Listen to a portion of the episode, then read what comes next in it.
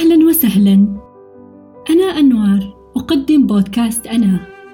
هذه الحلقة استثنائية لدعم اليوم العالمي للصحة النفسية بالتعاون مع نادي طيب الطبي بالمدينة المنورة. هذه الحلقة بعنوان أفكار مشوهة. ها هي ليلة أخرى أعيشها في وسط تلك البيئة المحاطة بالسموم. بيئة تختلط فيها شتى معاني الفوضى واللانظامية. دعوني أشرح لكم بعضا من أجزائها لعل المشاعر تسلك مسارها لتنتهي في نفوسكم. قد يخيل لأي شخص يراقب حياتي من زاوية بعيدة بأنها حياة أقصى ما يقال عنها أنها طبيعية ليس بها ما يقلق أو يدعو للخوف. كحياة كثير من البشر المعتادين الراضين بما يتلقوه من مشاكل وصراعات وعقد. ولكن عند التعمق بها تظهر الفوضى وتتجلى الضغوطات المخفية وتتولد الأسئلة الناتجة من الحيرة والتشتت.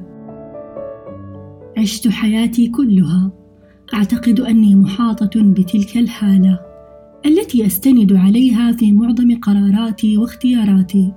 وحتى في أدق وأكثر التفاصيل حساسية. هالة الأصدقاء. كنت أؤمن أن الصداقة هي الترابطية التامة الخالية من الانحياز والاستغلال والابتزاز، ولكن سرعان ما تحطم ذلك المعنى، ومزقت أطراف تلك الهالة الهشة، ليس لأن الصداقة أمر خاطئ، بل لأن تأطيرها في إطار المثالية هو الخطأ بحد ذاته. عانيت من ابتزاز على يد كثير من أولئك الأصدقاء. لا أقصد بذلك الابتزاز المعنى المعترف عليه بالعرف بل بما يسمى بالابتزاز العاطفي أن ترغم على فعل شيء لأجل شخص ما. شخص يستخدم الضغط الغير مباشر والتهديدات المدلسة والتأنيب الخاطئ للضمير. قد لا تستوعب ما يفعله لخوفك من أن يفقد. أو أن يسلك طريقه لخارج حياتك وكأنه يحاول أن يستهلك كل قطرة من نفسك لصالح أهوائه. جزء من محاولة هروبي من ذلك كان الأكل.